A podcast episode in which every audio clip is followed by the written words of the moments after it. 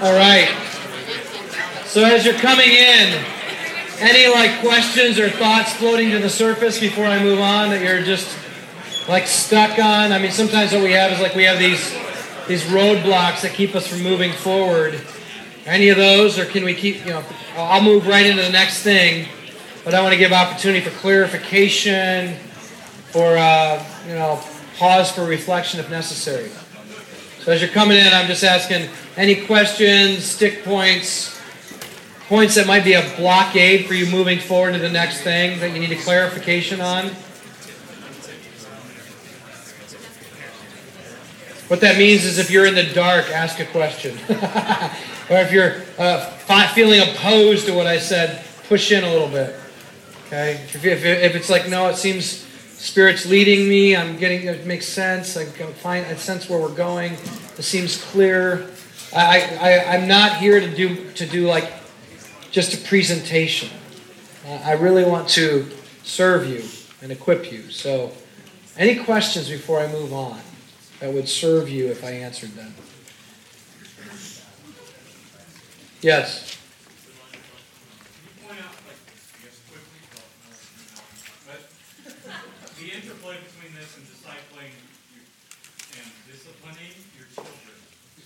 Oh, wow, you're asking for a whole new topic. this,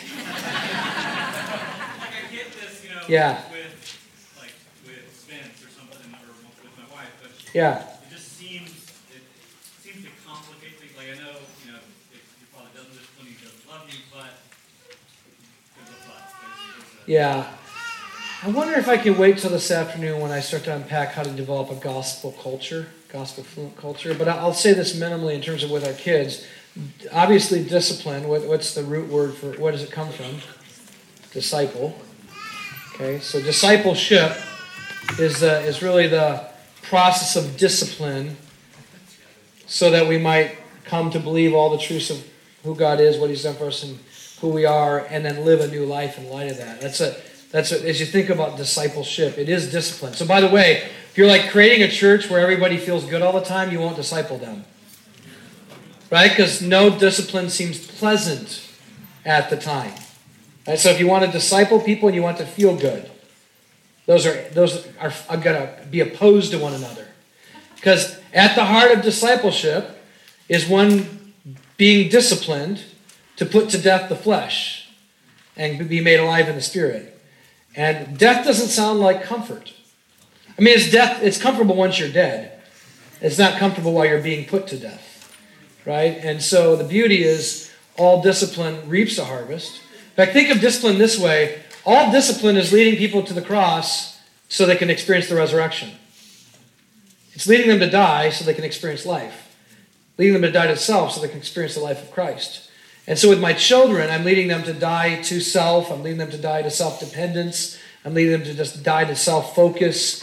I'm leading them to die to finding their identity in something other than Christ. Um, so you know, I have three different children. They all have very different challenges in their uh, walking in Jesus life. My oldest, uh, pretty pretty typical firstborn, wants to you know be compliant, you know, make sure she's doing everything right. Gets a lot of sense of self significance out of doing right. So she struggles with self righteousness. She's a better person if she does more good. And if she does worse, she's a bad person. And so her entire sense of identity can be caught up in how well she's doing. So when we're helping her tell her story, her story of Jesus changing her life, and you know, not the hey, when I was this age, I came to faith in Jesus and got baptized. Well, that's part of her story, but the ongoing story of what she's struggling with. And for her, one of the defining statements that she said that I think is so helpful for me as a dad to hear. She said, and I, I we told her, we said, be honest about when you feel most unloved. And she said, this is her statement I feel like my parents don't love me if I don't get all A's. Now, she gave that to us. You know, we've tried to create a culture where she can tell us the truth about that. And so we said, um, and I, I, I wasn't surprised by that at all. Now, that's not because we've told her that, but that's because in her heart, she still thinks it's her behavior that makes her loving or loved. So she's attaching grades to being loved. Good grades equals lots of love by dad and mom. Bad grades equals, equals mom and dad don't love me. So that's where I've now got to help teach her of the love of God in Christ that loves us when we do bad. So that the regular work of parenting my daughter is to help her uh, celebrate the love of God when she has bad grades. It's to repent of her self righteousness. She's, she's looking to dad and mom and her performance and her grades is what makes her right and acceptable and loving. And so repentance to her is to turn to a God who makes us right and loving and accepted because of Jesus' good grade, not my daughter's good grade. So I have to remind her the, the grades are already in, and they're all A's. So no matter what you do, you got all A's before God the Father. And He's the one that really matters, not me. So keep telling her, and I tell my kids regularly, just so you know, I'm not your, I'm not your real dad. And they know what I mean because I've done enough times. Like, your true dad is your heavenly father. He's just given, he's given you to us to steward you for a season, to, to get you to know your dad, to help you to love your dad, to know your dad loves you dearly. So I regularly tell them I'm not the best dad. He's the better dad. And my job is to keep telling you when I'm not a very good dad that it's because I'm still I'm still a child who needs a good dad, and uh, so constantly leading them to the better dad uh, and for their grades. So that's Haley. Caleb will move. To, he's a middle child. He lives for a lot of people approval. He's, he's a very tender young boy. He's an athlete, but he's also a tender athlete. So he's a, I call him a tender warrior, and uh, and he's super soft-hearted. But the, what that translates to, oftentimes when it's done uh, not in faith, is people pleasing and needing approval. And so he'll tend when he sins or fails, he'll tend to move towards shame. And so what I got to do is call him out of shame to remind him that his shame has been covered, that he's clothed with the righteousness of Christ. He no longer needs to hide or cover up or try to make himself look better. He can just boast in the fact that he's he's you know a mess and he'll never you know he doesn't have to hide anymore. So he will actually literally he doesn't do it as much anymore. But he used to like do the turtle when he would get in trouble. You know, it's like when they put their head in their shirt, you know, and had legs inside of it, and he'd just be this big ball of a t-shirt, you know. And I would I would call him out. I would say, no, you don't have. What, who told you you had to hide? That's back to the garden, right? Who told you to hide? You don't need to hide. You have a father who knows this and loves you regardless. And besides, Jesus took all the shame for sin on the cross. It was he scorned the shame, but he endured it for the joy set before him. So he took the shame, son. You don't have to be ashamed. So come out of your hiding and receive the grace. And so I, that's how I discipline him is calling him out of hiding, calling him out of shame. Um, you know, and my youngest daughter Maggie is will lead towards license more than anything. She's a venturer. She's a lot like me. Like there's no limits. There's no like just go try everything. Very pioneering, not afraid of anything. And so so she she. But the great thing is she's a lot like her mom too, where she'll just I go. Do you want to pray? No. All right. Do you love God? No. And then the next day, yeah, I love God. You know, you're like, who are you? You know, like which one am I dealing with today? And she's really honest, straightforward. You know but will also just be like, you know, I'll do whatever I want. And her biggest, she's very sensual, and I mean that in not like a sexual way. I mean like, you know, like when they do Myers Briggs and you kind of learn your world through sensing, through the five senses. She's that. So she's like regularly when she cuddles me, she's like playing with my ear and rubbing my nose and feeling. You know, she's senses are super huge to her, and so she's extremely expressive. And uh, so what what I've learned with her is the fear of pain is one of the greatest things for her. And if I so therefore if I use pain as a motivator to get her to obey, I'm actually teaching her to love her senses more than Jesus. And I have to be really careful about how I discipline her because if I use spanking as the primary motivation for my daughter to be a better girl, I'm actually teaching her how to live for her senses instead of to love God with all her heart, soul, mind, and strength, even if it doesn't feel good. And I'm, I, sometimes we have to watch that in our parenting that if the primary motive is, I want you to avo- learn how to avoid pain in order to do good, guess what? When you tell them they have to die to themselves, it's not going to work. Because you've taught them all their life to avoid pain. So I, I, I want her to, I don't want to only use fear of pain as a primary motivator. I want to use the love of God as the primary motivator through which she can express herself and love for God. So each kid's different in light of their tendency to, to like go after God or go away from God. So by the way, what's important about this is that what I just did with you with my kids is what you need to do with everyone. Because discipleship is just parenting. It's just spiritual parenting. You're just helping people grow up into Christ to become mature people. And so you're always doing parenting. And this is why, in a sense, we should measure the success of our church by how many people could leave home, not by how many people need to stay. So if they need to perpetually stay in your church to continue to be growing, then you, they're still children. And that's why the writer of Hebrews says, you know, you used to, you, you, you, we want the pure milk of the word, but you should be eating meat, meat by now. And unfortunately, in a consumer culture, what we've been taught is meat is deeper teaching. That's not what it is. That's still milk. Meat is when you don't need anybody to teach you, but you can teach others, right? That's a, a mother understanding, like those of you who are breastfeeding are in this room. You understand you don't give your new baby meat. You might eat meat if you're not a vegetarian. You know, you eat, you, in other words, you eat food you have to chew. And you chew it so it can go to someone who can't chew yet. And in the church, if people still need everyone to chew up the word up for them every week, to deliver it to them like a little baby in the form of milk, then we have a bunch of little immature people in the church still. And so when someone goes, Man, I love this church, you know, they just feed me so well. Just hear what they're saying. I'm still a baby. Okay? Rather than, I just love this church. I've been trained to feed others. love it.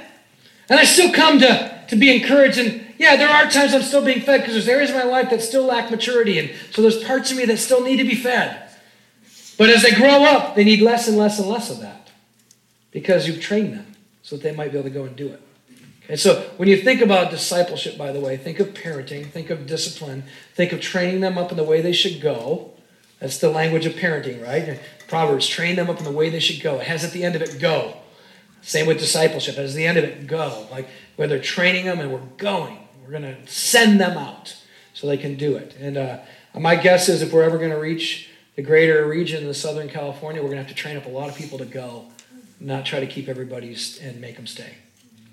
So, so that's our desire. So, good setup for the next piece. So, what do we train them in? That should be the question we ask. And um, Jesus, when he makes says, "Go make disciples of all nations, baptizing them in the name of the Father and the Son and the Holy Spirit." It's interesting that when he gets there, remember it says they, they came to the mountain which he directed them, and they some worshipped him, but or they worshipped him, but some doubted.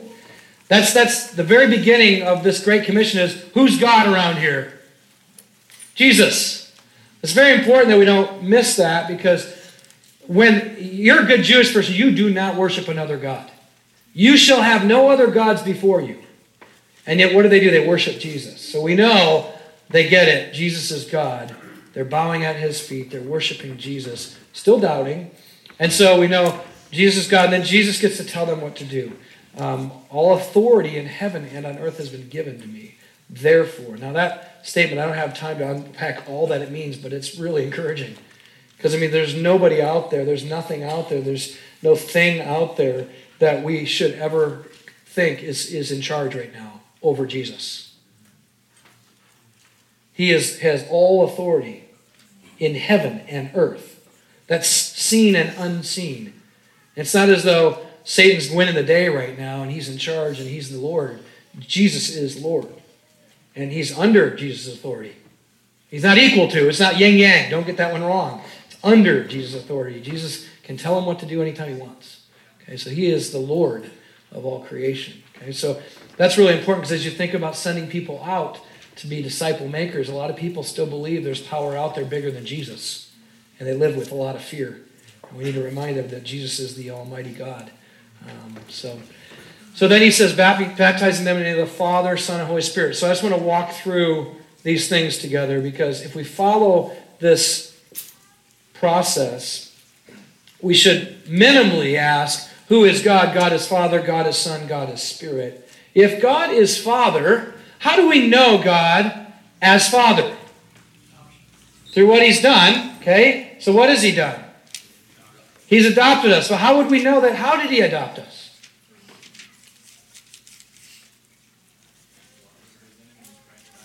While we were while we were his enemies, Christ died for us. Ephesians 2 says, What were you before? You are children of wrath. By nature, you are children of wrath. And Paul says, and, and, and those of us who don't yet believe still are that.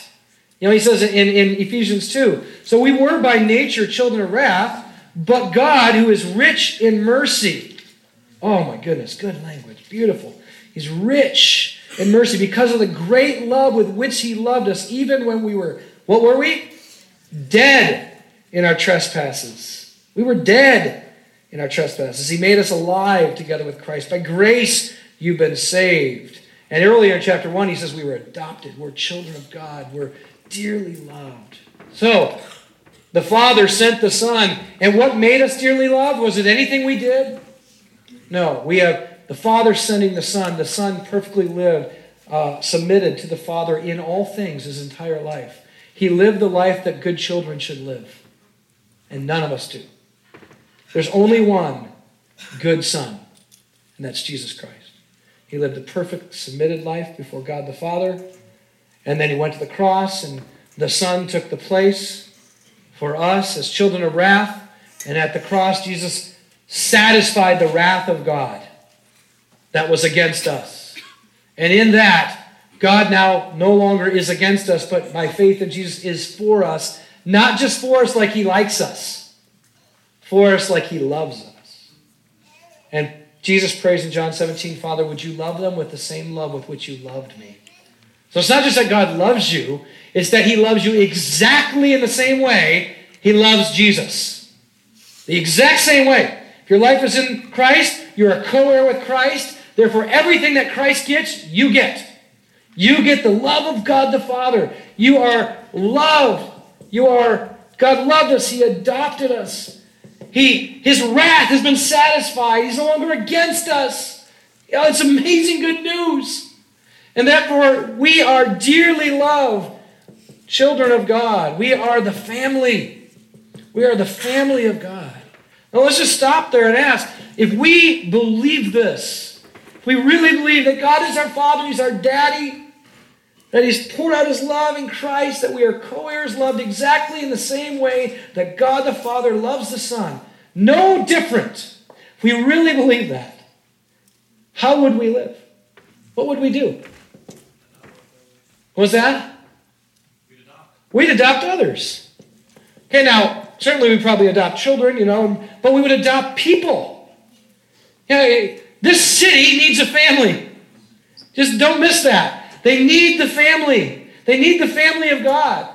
What if, what if you were to look at every single person in the city of San Diego and go, these might be lost children of God who don't know the love of the Father. And the only way they're going to come to know the love of the Father is that they get brought in to a family that's loved by God the Father. And then we love them like brothers and sisters so they can know our Father. And then when we tell them about the love of the Father, they can go like, oh, I get it. That's what you've been doing. Remember John 13, 34 through 35, after Jesus washes the disciples' feet? Says, What I've done, I've set an example that you would do unto others. And then he says, By this all will know that you are my disciples, by your love for one another. How do we know you're a disciple? You love one another. That ought to be what we ought to ask the church. Like, are we operating like a family? Do we love like family? Would this city know the love of the Father because the way we love them like brothers and sisters? I remember uh, my neighbor Nikki, who when we first moved in, she's a widow who uh, whose husband passed away, uh, 15 years prior to us moving in, and she became a recluse and a hoarder. And uh, some of you have seen the video of Nikki, and you've seen it, that's what we've done. And uh, but a key moment for us with Nikki, because um, she wasn't a believer, her husband had come to faith before he died, but she was just angry at God for taking. It was like finally she she had three men in her life. Her, her dad let her down, then her second husband let her down, and then her third husband, or I'm sorry, her first husband let her down, then her second husband, who was amazing, but then he died. And so it's like all these men that didn't give her what she had hoped for. And now she's like, that's it. I'm just going to close off my life and be to myself and control my world. And, and it looked like hoarding and, and becoming a recluse. So we tried to reach out to her and love her. It was unbelievably difficult. In fact, by all accounts, we should have just given up. In fact, I, we came to the neighborhood, there were some other Christians in the neighborhood we got to meet, and they said, don't even try. She's a hopeless case. I would go out and cut her lawn regularly, and you know, and the guy next door would go like, yeah, I used to do that too. I'm like, all right. And you just stopped? I mean, like, and you go like, well, we tried. We tried. We tried invite her to church. She never wanted to come. I'm like, I don't know if that's what she really needed. I don't know that she needed an event. I think she needed a family. You know, we, I mean, and I could just say story after story after story of how many times she turned on us. I mean, it took us two years of trying to love her.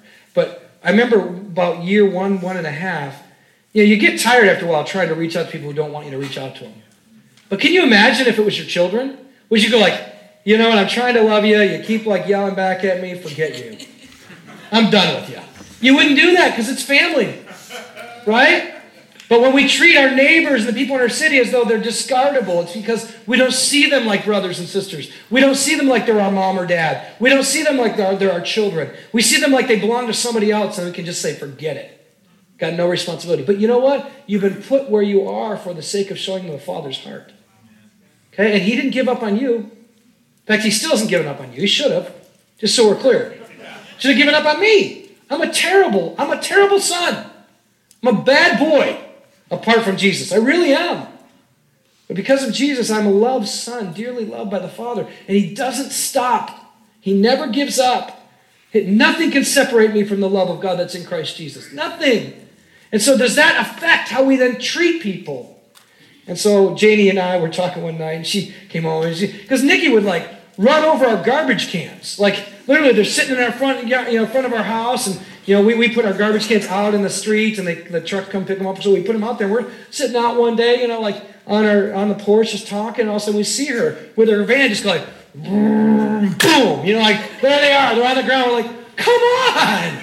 Are you kidding me? How much do you got to hate a person to do that? You know, and like, it was just like that over and over again. What was she doing? She did not want to be hurt again. She, she didn't want to trust anybody. Here there's people that are loving her and pressing her life, and she's doing everything she can to just go like, I'm not to get hurt again.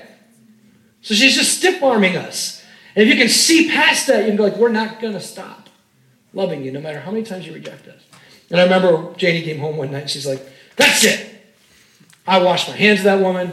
She's impossible. There's no way she's ever going to be become a child of God. I mean, it's just, it's worthless. And in that moment, I, we look back and laugh and go like, that was really the beginning because it was the moment at which we stopped trying to change her. I just let God have her. And we started praying. It didn't mean we stopped loving her. In fact, in that moment, I stopped and I said, babe, I think that's our problem. We've actually been trying to love her with our love instead of with the Father's love. We've actually been trying to change her with our ability and power instead of just praying that God would change her heart. And we began to pray for her and love her. And I remember the moment when she came over, I was gone. Janie called me, said, Nikki's here, I got to take her to the hospital. And she had come over and, and was in, she was having terrible problems with her chest pains and, and fast blood pressure. And she's afraid to call an ambulance because she didn't want anybody to know that she was in need. Just so controlling people's opinion of her. And so she came and said, and her van was broken down, so she couldn't drive to the hospital. So she asked Janie if she could drive her, and she drove her to the hospital. And we sat with her in the hospital room for a week and no one else came. She didn't have a family. We were it. And we just loved her and prayed with her. And, and just it, over time, at the end of the week, she said, Man, this was, I just am so grateful for this.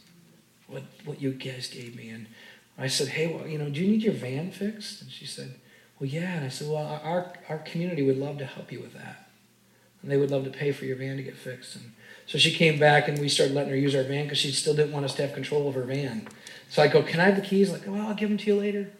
And that went on for like months, you know. And I, she keep going like, well, can I use your van? I'm like, well, I need your keys. Well, they're in the house, and you know, I, I need to get going. And and so she was playing this game, you know. So we give her our keys, and she'd drive our van around for a day or two, and she'd bring it back. And so one day I finally said, I'm not giving you the keys until you give me yours. A little trade here. So she gave me the keys. We went and had her van fixed. And she was just afraid to be in need. And see, here's the deal until she experienced the grace of the gospel not give up on her, until she experienced humility and saying, I need, until she received in her place of need, she wouldn't understand the love of God because the love of God doesn't give you something because you earned it. The love of God gives you something regardless of what you've done. And she needed to experience it, but she was afraid. See, because grace is, is terribly threatening for most of us because it means we can't take credit. And we all want to take credit. We all want to point to what we've done. And when you can't point to anything you've done, it's like, oh, it's scary. And see, here's the deal. I want to give you this. Family learns how to give grace because they can't get away from each other. Eventually, they have to. Right? And when you treat the city you're in, or the neighbors you're around, or the church you're a part of like that, then you'll get to experience genuine grace. Because you won't even be able to love each other well, apart from God pouring it into you. It'll have to be a gift He gives you. Okay, so you're a family. And I'll, I'll tell you more about Nikki, I think, this afternoon, but Um, minimally, I'll just tell you this: it led to her becoming a part of our family. She was eating meals with us regularly, she, and she she's just uh, was just like we knew her story. We cared for her. She sees our kids like her grandkids, and she's got family all over the place now. Um, but it it was because we started looking at the church differently. So when we get to who the church is, do you think of your church as a family? Do you think of you as a family for the city that doesn't know the love of the Father? For your neighbors who haven't experienced the love of the Father? What do you think would change if you believe that? What would change in your church? If you said, this is the primary identity of what it means to be God's people is that we're children of God, dearly loved as a family. What would be done differently if you actually believe that? What do you think? Yeah, we'd be together more often. More inclusive. Yeah, not so exclusive. Yeah, we're bringing people in because we understand the Father's heart is to bring people into the family. Our hearts would change, yeah. Now, we'd have to get back here in order for our hearts to change, right? We'd have to know the love of the Father through the Son who was sent, died for us in our place, so that we can understand we're dearly loved. If we don't get back to that, we won't actually get this. And that's, that's why, by the way, it's so important to keep rehearsing what God has done for us in Christ so that we don't forget that we're dearly loved children. We, we at our church said, you know, one of the things that it would change is even how we operate in certain things. Like, let's not have business meetings, let's have family meetings.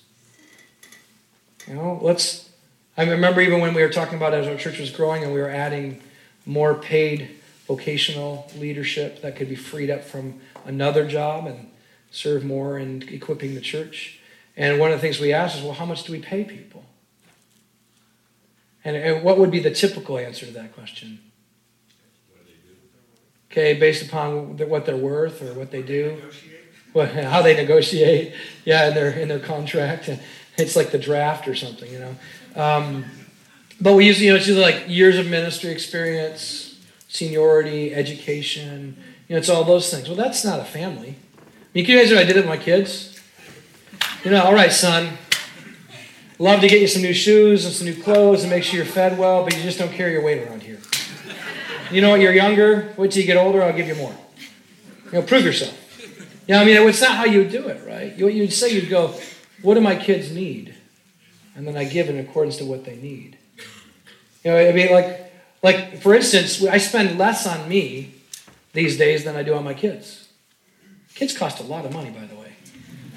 You know? So, like, we spend more on them on a weekly basis than we do on my wife and I. Well, if I went by the, the business model, I'd go like, no, but where's the seniors in the house? They shouldn't get much.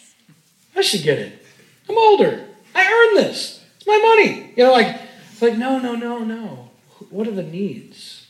And so we decided to be a need-based uh, pay. Well, what does your family need? So that what happens is, as, as, I, as we get older and our kids are out of the home, I probably should make less money than those who have more kids than me because their needs are going to be greater than me. See, now I'm not saying you all have to do that. I'm just saying if you really buy into this identity as a church, it will change so many things that you do.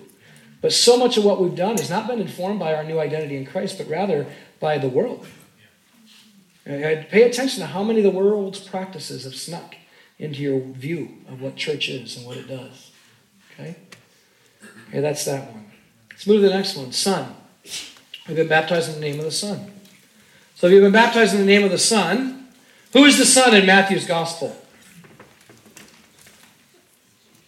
He's the King. He's Lord. He's King.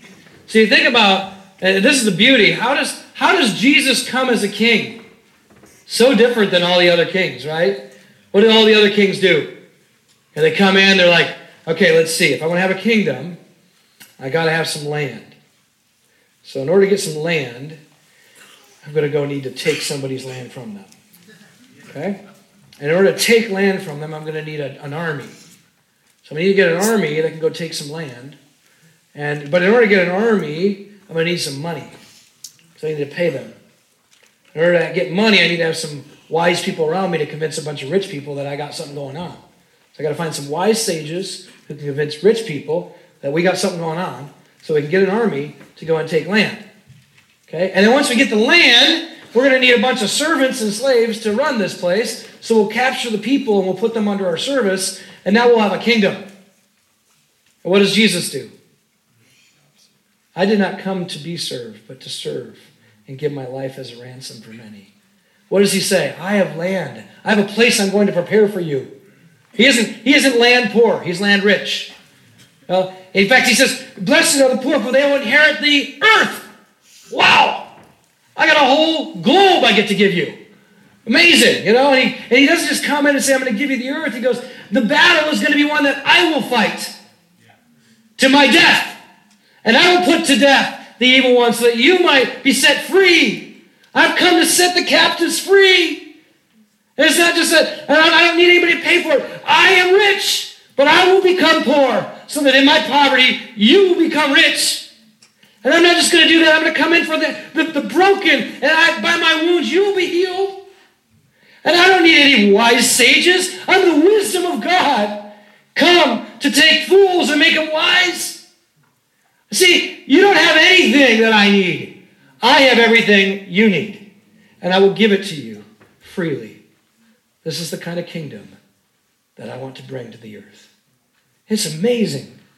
I mean, is that not good news to your ears? Like, that's good news. He's going to do it all so that you and I get it all. You're inheritors, and you did nothing. Nothing, nothing, nothing for it. So when Jesus says, I've set an example for you, do as I've done. I did not come to serve, be served. I came to serve and give my life as a ransom for many. We realize that because he served us, the king served us, we now are his servants. Isn't it interesting that Jesus is one of his famous discussions about his kingdom and what will happen in the end? He, he says, you know, one of the ways that you know you're part of this is that you know that I did this. You, you understand what I'm like. You and it'll show up by what you do. Remember this? Remember he talks about the, the sheep and the goats. Remember that? And he says there's going to come a time when they're going to divide them up like sheep and goat, sheep and goat. And, and I'll say to them, you know, when I was when I was naked, you didn't clothe me. When I was in prison, you didn't visit me. When I was hungry, you didn't feed me. And they'll say, When did we see you? Naked or hungry or in prison? Whatever you did not do to the least of these, you did not do unto me. Depart from me. I never knew you. And we, we, we, then we hear the other, and when I was hungry, you fed me. When I was naked, you clothed me. When I was in prison, you visited me. And, you, you, you, and they say, When do we know that? When do we see you that way? He says, Whatever you've done unto the least of these, you did unto me. Enter into my Father's kingdom. And he, he says, the whole point is you didn't know me. Whatever you did, at least as you did unto me, you didn't know me. Now, don't miss it. Jesus is not saying do good and you'll get in. Don't do good and you won't get in. That's not what he's saying. He's saying, if you knew me, then you would do it. But you don't know me. Keep in mind the know that I talked about earlier. If you were intimately acquainted with me being your servant king, then you would serve as servants. You would do unto the least of these what I've done unto you. See? Don't miss it. You and I are the least of these. We were naked and he clothed us with his righteousness. We were in prison, and he went to the cross, and he got bound to it so that we might go free. We were hungry, and he fed us his very life. He's the bread of life that gives life to the world. He did it for us so that we might be able to do it unto others. And if we don't do it unto others, it's because we don't know it's been done unto us. Please don't miss this. Whether it has to do with the love of the Father or the service of the Son. The love of the Father, you know, First John says, you don't know God if you're not loving one another. You don't know Him. Now, please don't hear it because we, we in our Western think, thought think, so you're going to hell when you die. That's not what he's necessarily saying. So we tend to make it all about what happens after we die instead of what's happening now.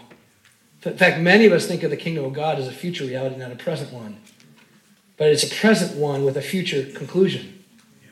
His kingdom started when he showed up. He says, The kingdom of God is at hand. And they say, Where is it? We can't see. He says, No, it's within you. Why? Because the kingdom of God is wherever Christ is ruling or reigning. And he starts with your heart. And so a lot of us even hear, like, you know, well, am I going to do am I going to get eternal life? The question would be, do you have eternal life? Not am I going to get it.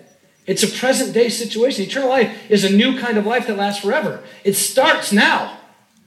And eternal life is about kingdom life, which means Christ is ruling and reigning and bringing his kingdom into your life. You're seeing him as the king, you're a servant. That's the kingdom, see? It's not something that's just future, it's also present today. It's not complete. Some of you are going like, well, how come it's the world's so messed up? Because many of us are still living as though we worship a wrong king. His kingdom will be completed when he returns and he'll make it finished. But he's in the process of expanding his kingdom through his church. Did you follow me on this? This is super important because if you go, well, yeah, I know God the Father loves me, but I don't love people, then we should back up and go, wait a minute. Maybe you don't know the Father loves you. Yeah, I've been with people before and they'll go, yeah, I believe God loves me. And they go, well, tell me about, you know, like, your neighbors. Oh, they're jerks. Man, that is, I can tell you a hundred reasons why no one should love them. You know, they're, they're mean. They, they, I mean, we try, they reject. They make our name bad. They talk about us behind our back. You know, you on and on. You go and you go, hold on, wait a minute. That sounds like what you did to God. You rejected Him. You didn't treat Him well. You are a terrible representation of Him half the time. And we could keep going, right? Every single thing that you have a reason for why you don't love someone else are all the reasons why God shouldn't have loved you. You know, you go like, yeah, but I'm good, I'm better. No, you're not. Your righteousness is filthy rags in comparison to Jesus Christ. You're not. You are loved because he loves messed up people. You know, and so, well, a lot of us have a sense of entitlement. We think, I was loved because I was good. And therefore, I only love people who are good. Or I love people who pay me back. Or I love people who treat me well when I do it. It's a misunderstanding of the love of God in your heart as expressed through your life. That's what it is. But when you realize you were the jerk, you were the enemy, you were not paying him back, you weren't entitled, and he loved you regardless, then you go, gosh, Lord God, would you pour your love into my heart so that I might love like you loved? Same with service. You're like, church, who are we? We're the servants of Jesus Christ, sent into the world so that we might serve the least of these. Okay? Why? Now, let's be clear. We are not going to change the world by ourselves. Jesus is going to finish it when he comes. That's my belief, at least. I don't believe that we will just do it. I believe he has to get back. But here's what we are we are the, fo- the foretaste of the future reality of the kingdom of God ruling and reigning in all things. So everywhere we go, we get to show what the kingdom of God should look like breaking into the world right now. You guys ever seen the, the movie uh, Back to the Future? Remember that time? It's, a, it's like, I think it's the second movie where Doc comes back and he's like, Marty, Marty, your kids, you know, they're a mess. We got I gotta show you. And so he takes them in the future to show us how messed up his kids are, so he'll go back into the present and parent them differently. Right? Jesus is the first fruit of the new creation.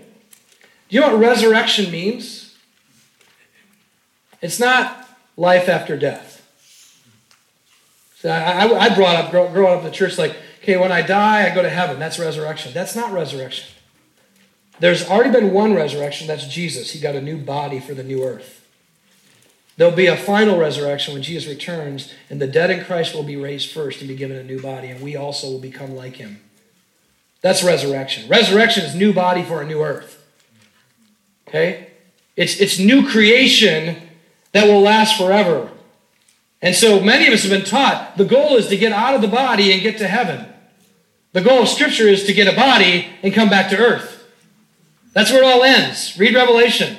The, the, the, beautiful bride adorned for her husband comes down to earth, doesn't get out of earth, they come back to earth. It's beautiful. That's the church. It's us. It's beautiful bride brought to Jesus, and we're going to enjoy him forever on a new earth. And so that should tell us something. If Jesus is the first fruit of a new creation, just like Doc, who comes back from the future, Jesus is going, by his Spirit sent into our hearts, which is the real Christ made known in us, in our life, he's going, the future's amazing.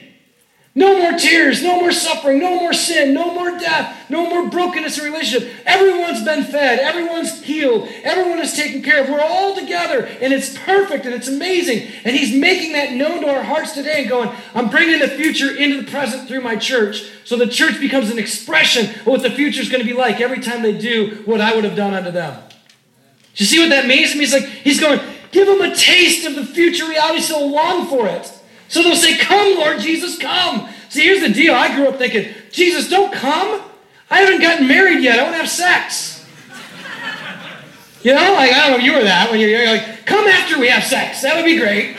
Little did I know it was going to take years for me to actually finally enjoy, you know, intimacy with my wife. But but I didn't know. I was an idiot, you know. And even then, you know, like some of us are like, well, wait till I have kids or whatever it is. But you're you're longing for your own kingdom more than you're longing for His.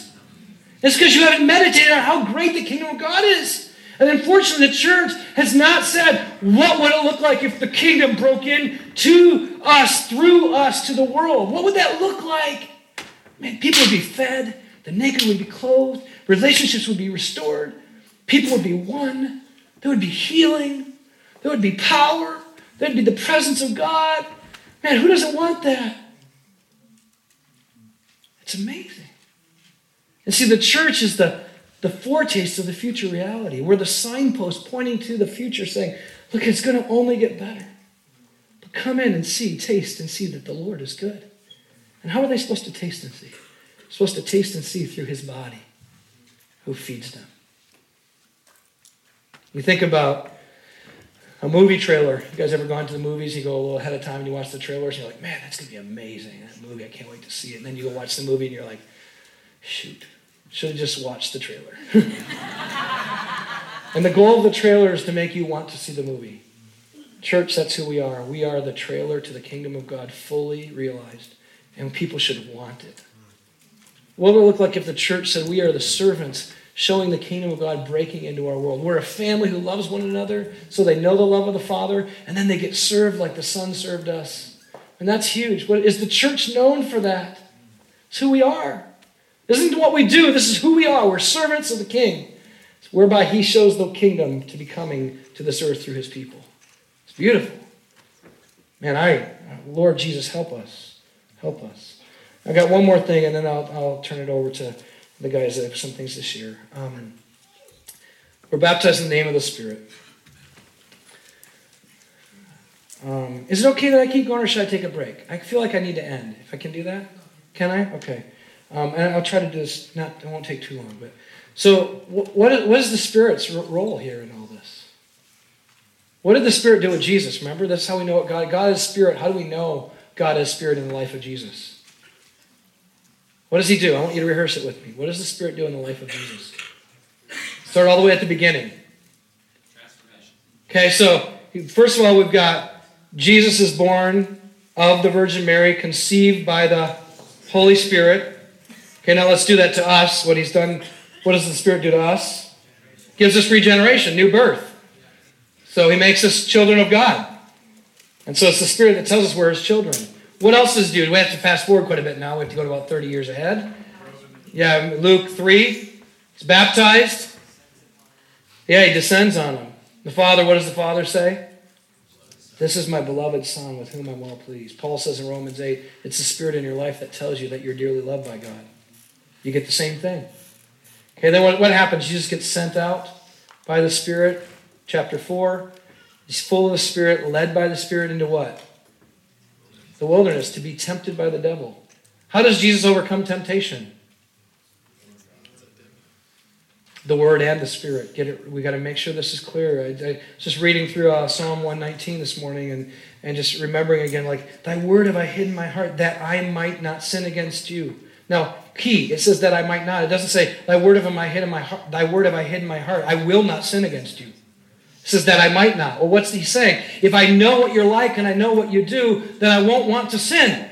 That's why I do it. But what we do know is that you cannot overcome sin apart from the Spirit.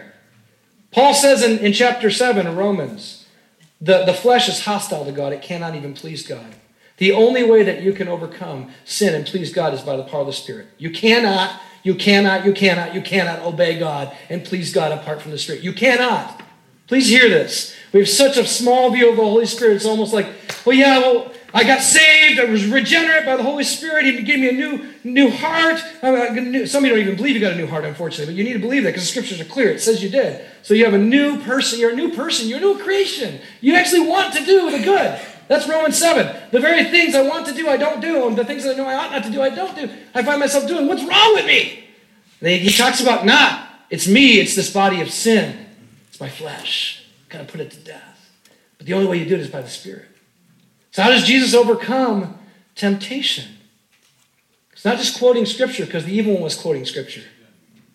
He did it by the power of the Spirit and the Word. You need the Word and the Spirit. You cannot do this without the Word and the Spirit. I, I, I, I'm convinced more and more. We baptize people mainly in the name of the Son these days. Maybe the Father. I'm not so sure we're establishing them in the Spirit. So, baptized in the Spirit. The Father loves me. Okay, sent by the power of the Spirit. I can overcome sin and temptation with the Spirit's power.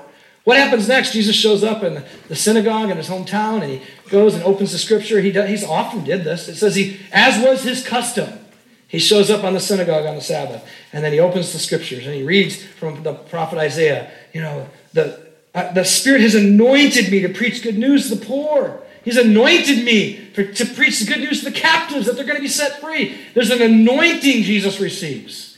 Don't miss that. And then later it says that they were amazed at his gracious words and they said to themselves, Isn't this Joseph's son?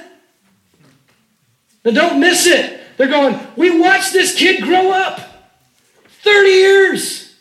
He came to the synagogue every Sabbath. What happened to him? How in the world is he preaching like this? With such grace. By the way, grace is God's favor, God's presence, God's power. Don't just think grace is by grace you've been saved and you think of it mainly as a gift, like God's not counting your sins against you. It is that. But grace is, is God giving you Himself, God giving you power that's from Him, God enabling you to do what you could not have done apart from your with your own strength, by apart from Him. That's what it is. So here there's going, Jesus has got some kind of grace. What is that grace? It's the Spirit's anointing. And so he's preaching, and he's preaching with power and authority. Something's changed with this guy. Same Jesus, 30 years. Now something is different. He's not changed, but he has the anointing of the Holy Spirit to empower him to preach. See, a lot of us go, man, well, Jesus can preach so well because he's Jesus. Bad Bible. Come on now. Read your Bible. Jesus preached so well because he had the power of the Holy Spirit. And what do you see with the early church? When the Spirit comes on them and and, and, and they, they, they get the anointing, they get the power of God at Pentecost. What happens? They preach. It says every one of them proclaimed the mighty deeds of God. And they did it in languages people could understand. There's this supernatural inbreaking by His Spirit. And people go, What's going on? Men and women, old, young, they're all doing it. The whole church is supernaturally being empowered by the Spirit of God to proclaim. And you know, some of us go like, man, I wish I could preach the gospel better. I just don't have it. You, if you have the Holy Spirit, you can preach it just like Jesus did. Okay, and some of you guys are going, no, I don't think so. It's because you think you got the junior Holy Spirit. Seriously, see, you're going like, you know, Jesus got the big Holy Spirit. We got the little Holy Spirit, you know? That's what we think. And I know some of you right now are going like, I know that's what I think. I don't think I got the same spirit that raised Jesus from the dead. I don't think I got the same spirit that empowered Jesus to preach, that enabled him to heal the sick, to cast out the demons. And that's what happens in the rest of Luke. And what's Luke doing? Luke has written two books. They're really supposed to be read together Luke and the Acts of the Apostles. And they're supposed to be read as, as two versions, two, two uh, parallel stories of the Spirit of God, what he does when he comes on his people. First, we see it on Jesus, then we see it on the church. And it's no wonder that Jesus says, You will be my witnesses, but wait, wait for power. And then the whole of the Acts account is you seeing God do through his people, Jesus doing through his church, by the power of the Spirit, the very same things he did through Jesus. It's the same. It is parallel. Don't miss it. It's super important that you get this because many of us think God does not work like that anymore. Well, then, great, good luck. How in the world is the mission going to get accomplished if the very means by which the mission gets accomplished, which is the Spirit, is done? We might as well just go home. Stop being in the church. If you don't have the Spirit of God empowering you and sending you, we got no hope. But He is. He is. He was sent. The Spirit sent the Son, and then Jesus and John 20 says, As the Father sent me, so I send you. And then he breathes on them and says, Receive the Holy Spirit, so that we might be spirit empowered missionaries who live as kingdom, kingdom representatives of our King, loving people like the Father loved us, so that the world sees something entirely different than they've ever known in their life. And then they go, God must surely be among you. And then we get to proclaim how he became amongst us. Because the only reason you get the Spirit in your life is because he purified you through the Son. And then he made you his children. And he adopted you and said, These are my kids.